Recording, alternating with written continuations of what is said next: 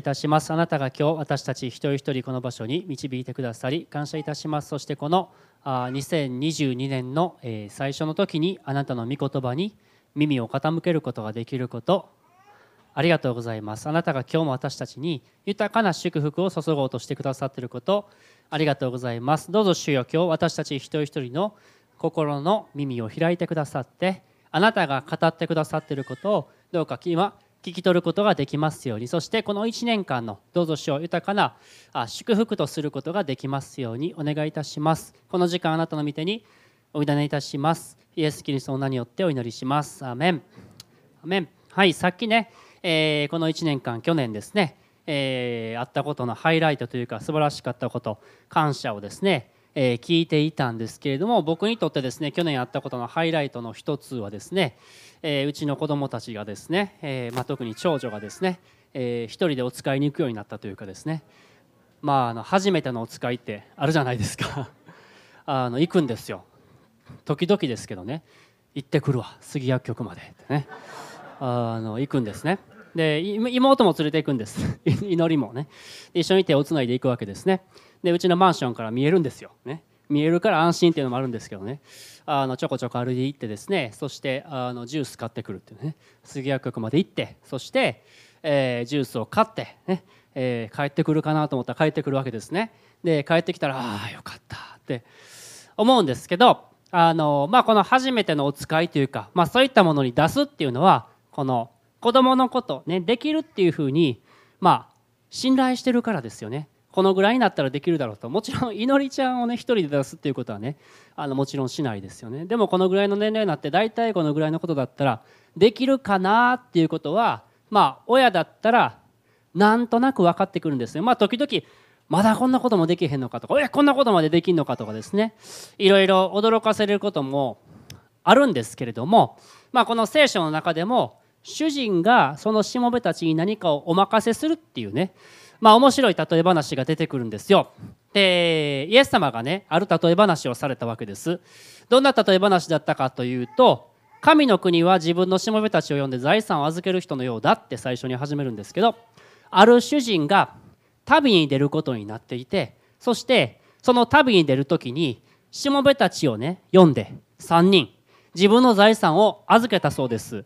それぞれの能力に応じてある人には5タラント預けました。もう一人には2タラント預けました。またもう一人には1タラント預けましたっていうお話をするんです。ちなみに1タラントは6000デナリ。6000日分食べていけるだけのお金。つまり15年ぐらい食べるお金やからまあまあですね。そうして旅に出ました。で5タラント預かった人はどうしたでしょうか？商売をしてさらに5タラント儲けました。2タラント預かった人はどうしたでしょうか？商売をしてさらに2タラント儲けました。1タラント任せられた人はどうしたでしょうか？穴掘ってね。穴掘って土の中に1タラント隠したんですって。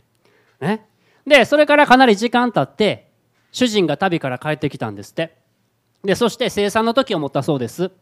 なら5タラントの人が出てきてですねほら見てください。さらに5タラント儲けましたよってね。でその主人言うわけです。よくやった。忠実な良いしもべだ。お前はわずかなものに忠実だったから多くのものをあなたにお任せ任せましょうっていうわけですね。2タラントのものも同じことを言います。2タラント儲けました。よくやった。忠実なしもべだ。褒められます。1タラントのもの何と言ったでしょうか。これ面白いですね。こう言ったそうです。ちょっと出してもらっていいですか。ご主人様あなた様はまかなかったところから刈り取り散らさなかったところからかき集める。厳しい方だと分かっていました。それで私は怖くなり出て行ってあなた様の一タラントを地の中に隠しておきました。ご覧ください。これがあなた様のものです。って言ったんですって。これに対してこの主人ですね。まあ怒ったわけですね。なんでそんなことしたのかってね。いうふうに怒ったんですけどこの例え話から今日ちょっとだけね一緒にあの考えたいなと思うんですけどまあこれ例え話なんで何かのことを指してるわけですよね。主人って誰のことですか？主人は神様のことですよね。しもべは誰のことでしょう？しもべとは私たちのことを指しています。私たち人間のことを指しています。預けられた財産このタラントっていうのは何のことを指してるでしょうか？これは、まあ、よく言われるのは賜物であるとか才能であるとかチャンスであるとかさまざ、まな解釈をすることができるでしょう、まあ、神様から預かったものっていうふうに考えると良いと思います。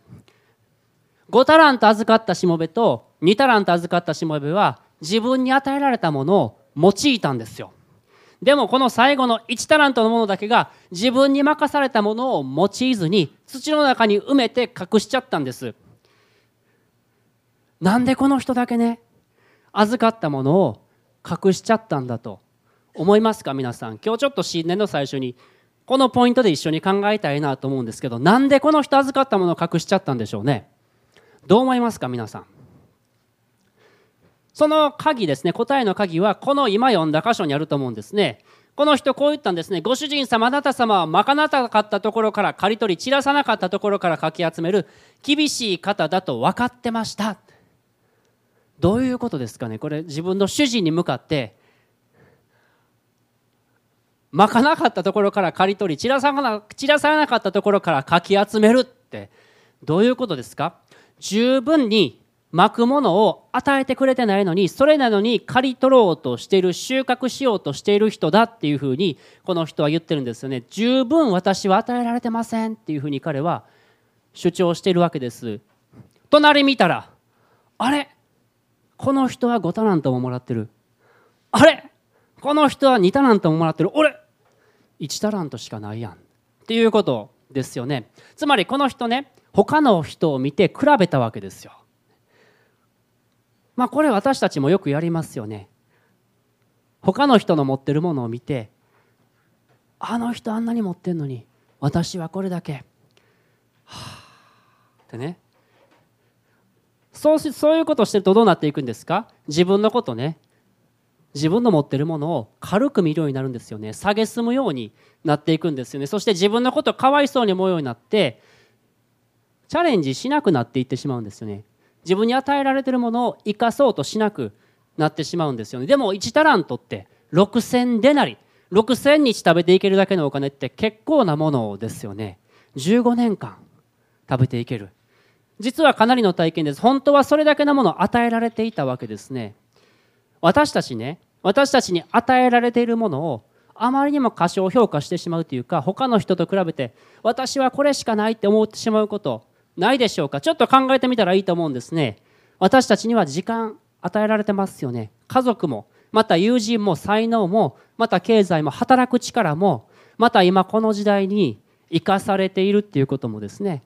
それは神様から全て与えられたものですよね。いろんなもの与えられてます。それを人と比べてあれがないこれがないあれさえあればあいつにはあんなに与えられてるのにってやってたらですね自分に与えられてるものを十分に生かさなくなっていくんですよね。だから今年ですねこの2022年隣を見てはあって思うのをやめて与えられてるものを喜んで感謝してそして用いていく年にすることができたらと思うんですね。比べていても何の益には実はならないんですね。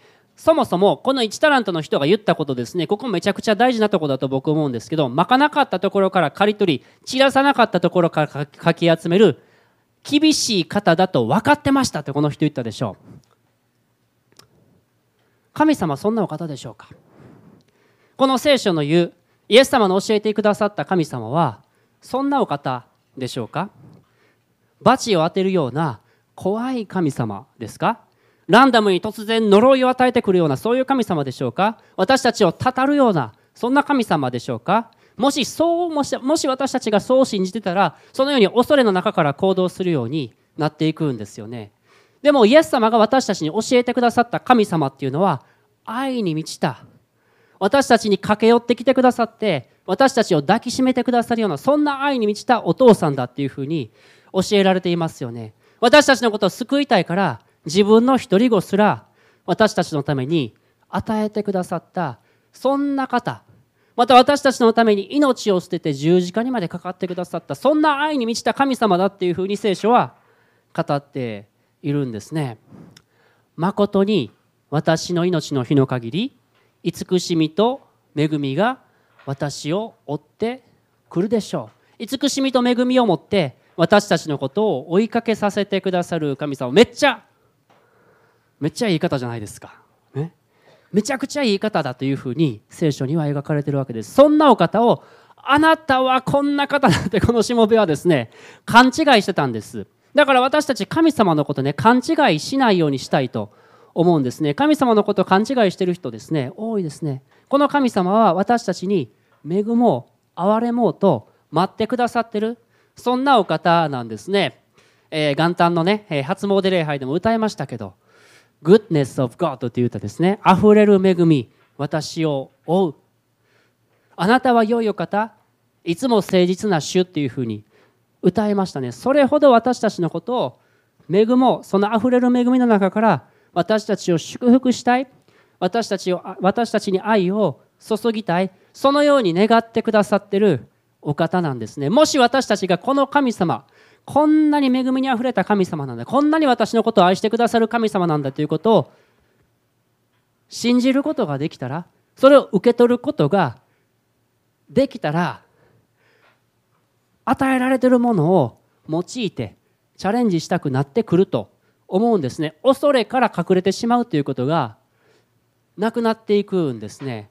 神様こんなに私に任せてくださったありがとう。そして失敗するという恐れからじゃなくて任せてくださった主人に対する信頼そして愛からやっていきたい。そのように思う。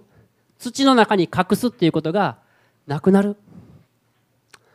今年そういう年にしたいなというふうに私たち思うんですね。与えられたものを生かしていく。神様に愛されてるからこれほどまでも許されてるからだから与えられたものを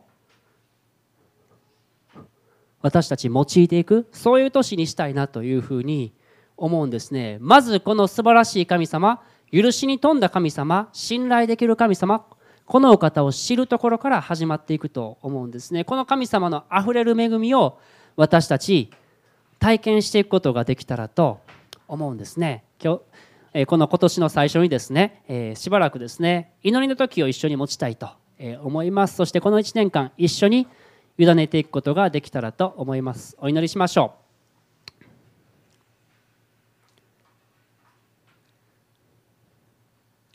イエス様ありがとうございます。あなたが私たちのことを豊かに愛してくださる主誠に慈しみと恵みとが私を追ってくるでしょう。私はいつまでも主の家に住まいましょうと。慈しみと恵みとを私たちに追いかけさせるようなそんな恵みにあふれた神様であることを覚えてありがとうございます。もし何か今まで人と比べるような人のものを見て何かちょっと自分のことは小さいんじゃないかとそのように思う思ってた人がいたら今年それをやめてあなたから与えられているものに感謝してそれを委ねていくことがどうかできますようにまたもし神様についてこの方は厳しいお方怖い方だと思ってた方は今年神様は愛に満ちたお方私たちに恵みと憐れみを注いでくださるお方なんだとそのことを知っていくことができますようにもっと主よあなたの恵みを知ることができますようにイエス様お願いいたします。